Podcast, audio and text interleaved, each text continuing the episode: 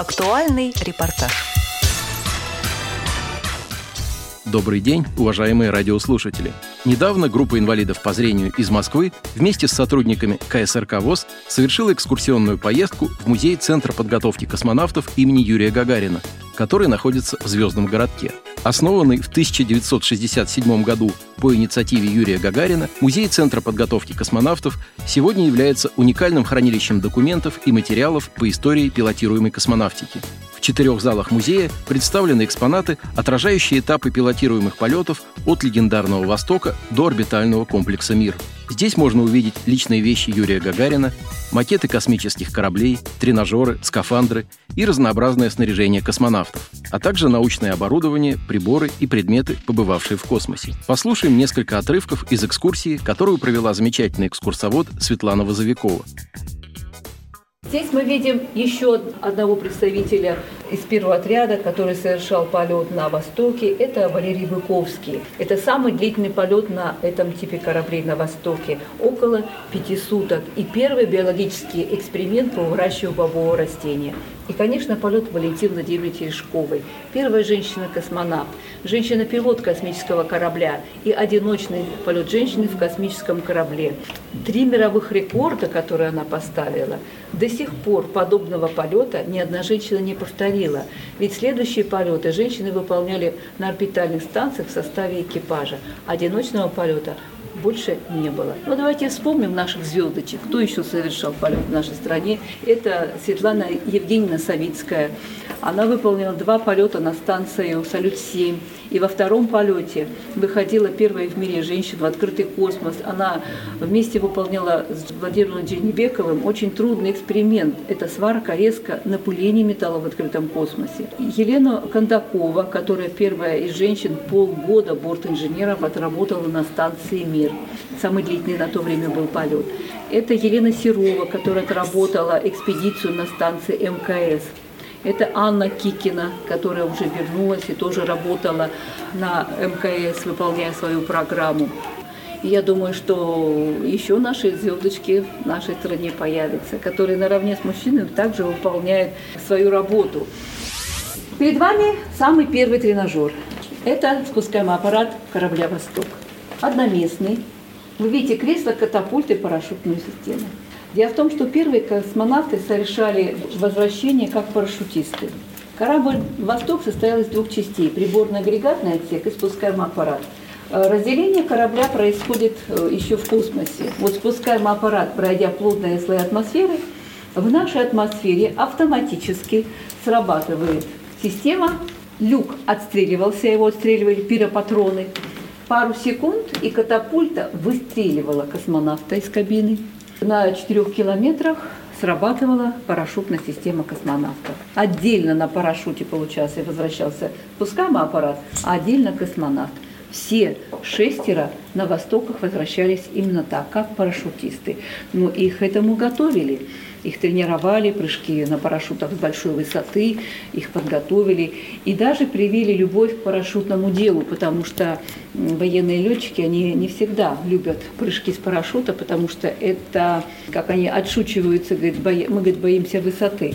Не в этом смысле, а потому что при парашютном прыжке можно получить травму а боясь за свою профессию, которую они безумно любят, это для них очень такой большой страх, как они говорят. Но те специалисты, инструкторы, которые готовили первый отряд первых космонавтов, они, конечно, были высокого класса и научили их правильно прыгать, управлять парашютами, даже с большой высоты. И вот на, научили любить это совершенно парашют, новое для них парашютное дело. 1964 год – это год создания следующего многоместного корабля. Нам, конечно, трудно представить, как он выглядел. У нас нет ни макетов, но мы можем представить на базе корабля «Восток». Давайте примерно представим, что здесь нет катапульты, а находится в этом же объеме три кресла ложемента для трех космонавтов. Места очень мало для одного, а тут в этот объем разместить троих. И поэтому в скафандрах они бы уж точно не поместились. Было принято решение, что экипаж корабля «Восход» Комаров, Феоктистов, Егоров полетят просто в шерстяных костюмах. И вот с 64 года по 71 в наш такой период в истории космонавтики Основные полеты – это не выход в космос, не эксперименты по выходу, а работа внутри. Космонавты летали в шерстяных костюмах до определенного момента. Э, этот экипаж уже приземлился не катапультируясь, а в спускаемом аппарате с парашютно-тормозной системой. Егоров – первый врач, который совершил полет в космос. Константин Петрович – научный сотрудник. Он участвовал в разработке нового корабля «Восход». И командир корабля – военный летчик-космонавт Владимир Михайлович Комаров. Замечательный, талантливый человек. И как человек с огромной, вот, с большой буквы. Не зря его именем в память о нем названа наша школа в Звездном городке имени Владимира Михайловича Комарова. Здесь мы видим следующий экипаж, экипаж восхода второго, Павел Беляев и Алексей Леонов. Для них было новое, более трудное задание – это выход человека в открытый космос. Их было только двое, потому что нужен был объем для скафандров. Были специально сконструированы, изготовлены скафандры конструкции «Беркут». Здесь вы видите белого цвета ранец, в котором находились жизнеобеспечение, кислород, давление, потому что без этого в космосе невозможно, естественно. И у Леонова, когда он вышел через шлюзовую камеру в открытый космос – произошли деформация скафандра, совершенно верно.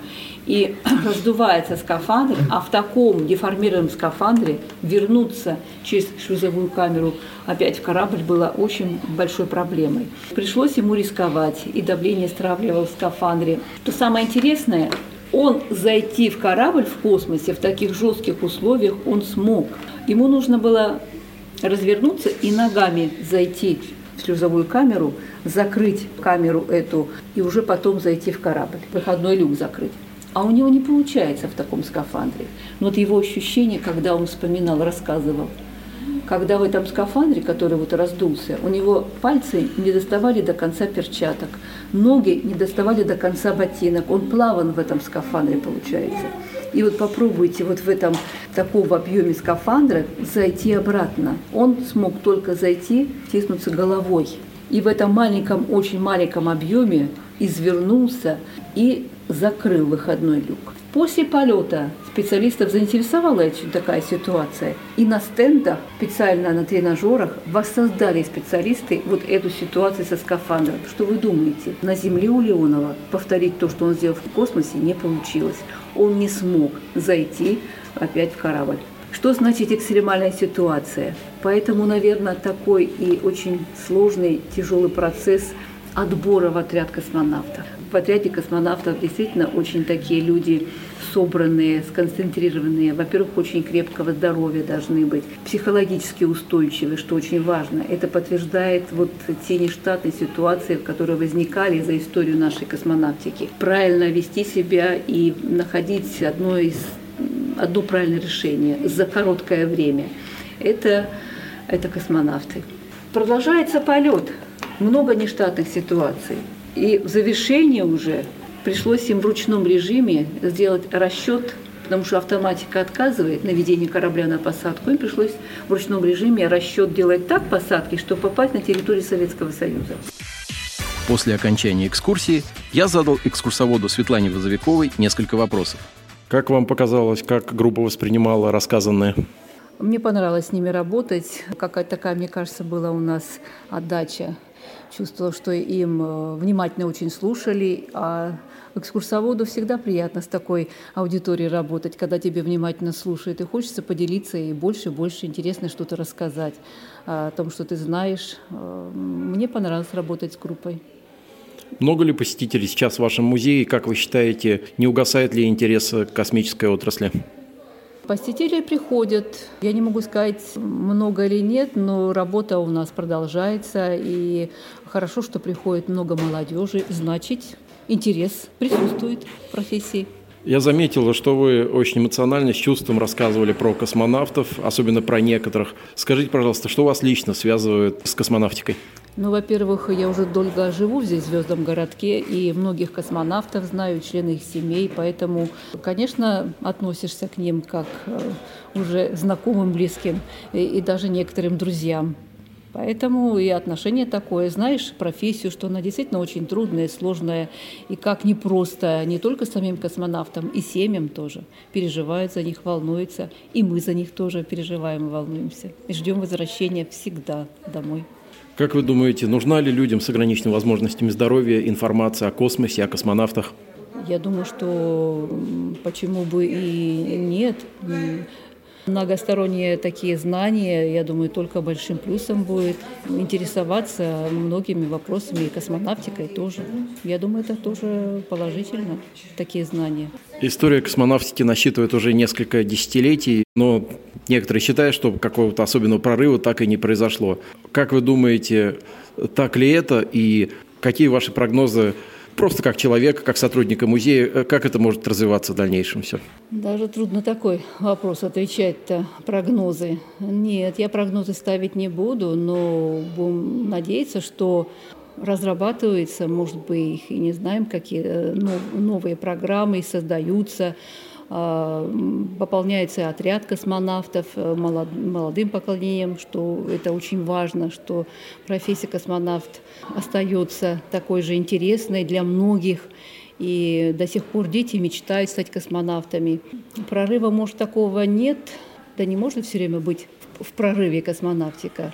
Создаются современные, прорабатываются новые станции. Сейчас разработка, я думаю, ведется.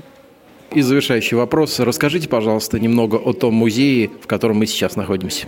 Как он создавался, что можно сказать об этом музее для того, чтобы наши слушатели составили какое-то представление о том, что это за учреждение? Музей, который создавал и организовывал Юрий Алексеевич Гагарин. Это инициатива его и желание, чтобы в звездном городке был музей о людях и для людей. И мы этому следуем, потому что рассказываем действительно в меньшей степени о технических моментах, в большей степени о человеческом, потому что в космонавтике очень важен сам человек, его работа, его отношение к этой профессии.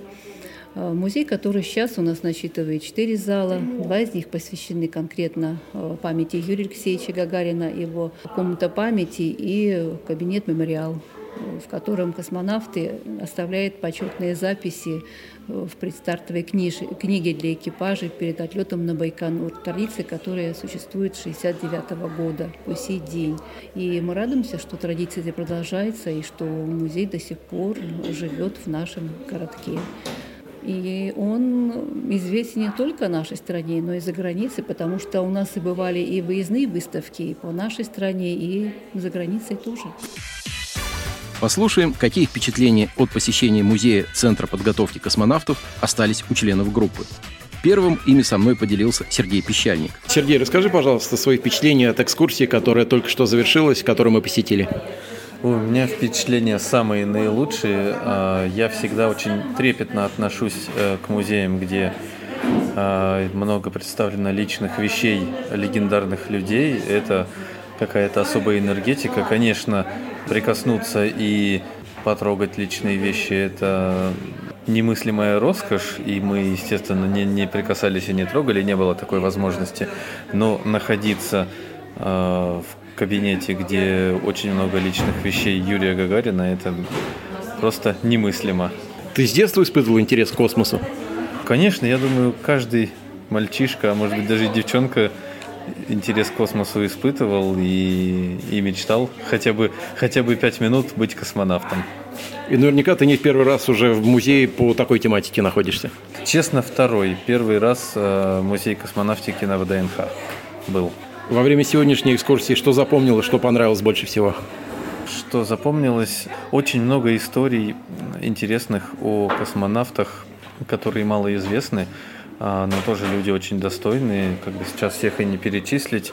А еще меня удивило то, что на самом деле космонавты физические, то есть внешние, да, многие космонавты не имеют больших мышц, бицепсов, да, трицепсов или вот что-то что вроде. А не важен объем мышц, а важна выносливость. То есть космонавт может быть худощавым, но при этом выносливым, и он будет хорошим космонавтом.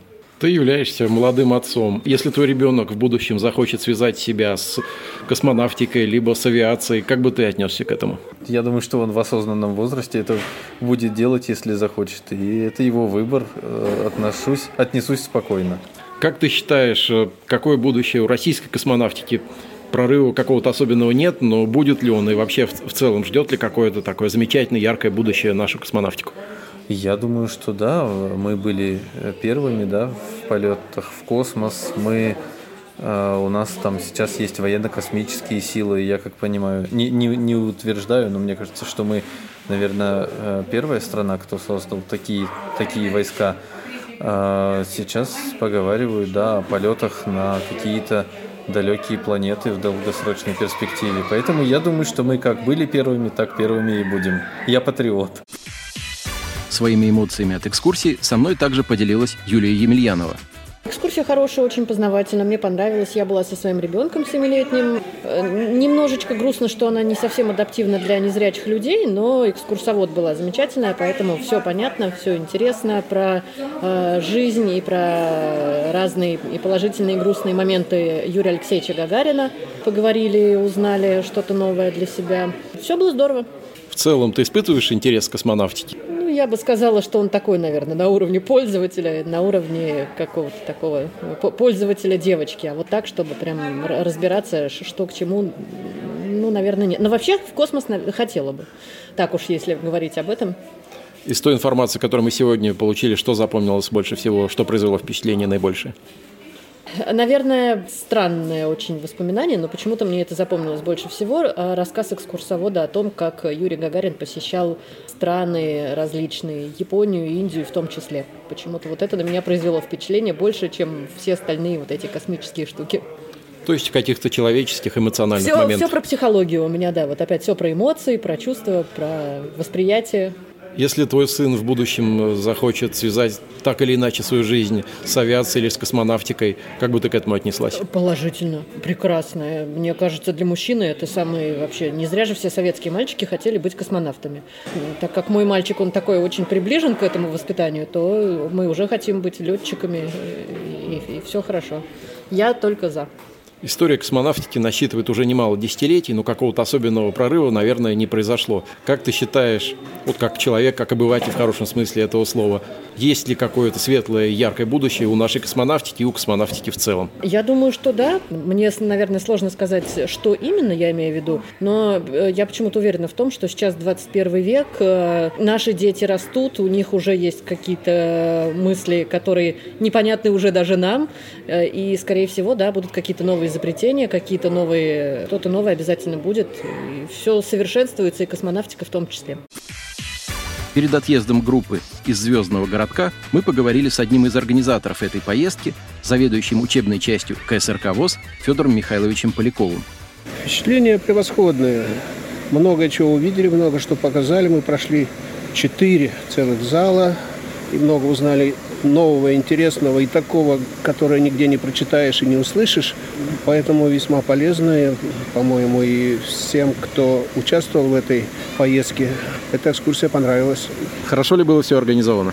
Здесь вопросов нет никаких, все нас встретили радушно, нигде никаких задержек, никаких вопросов нам не было, поэтому хорошо здесь все налажено, отлично.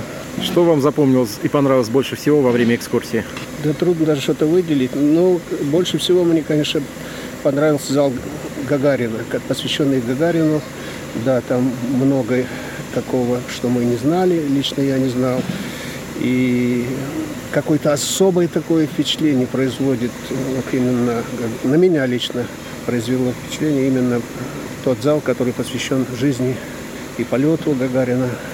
Дело в том, что я к космосу давно-давно уже причастен, потому что я служил в космических войсках, тогда они ракетные войска стратегического назначения.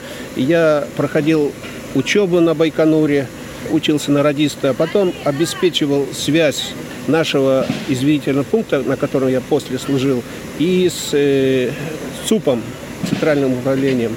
И я все это там у нас на командном пункте в части так слышал, что полет 5 секунд, полет нормальный, 20 секунд, полет нормальный.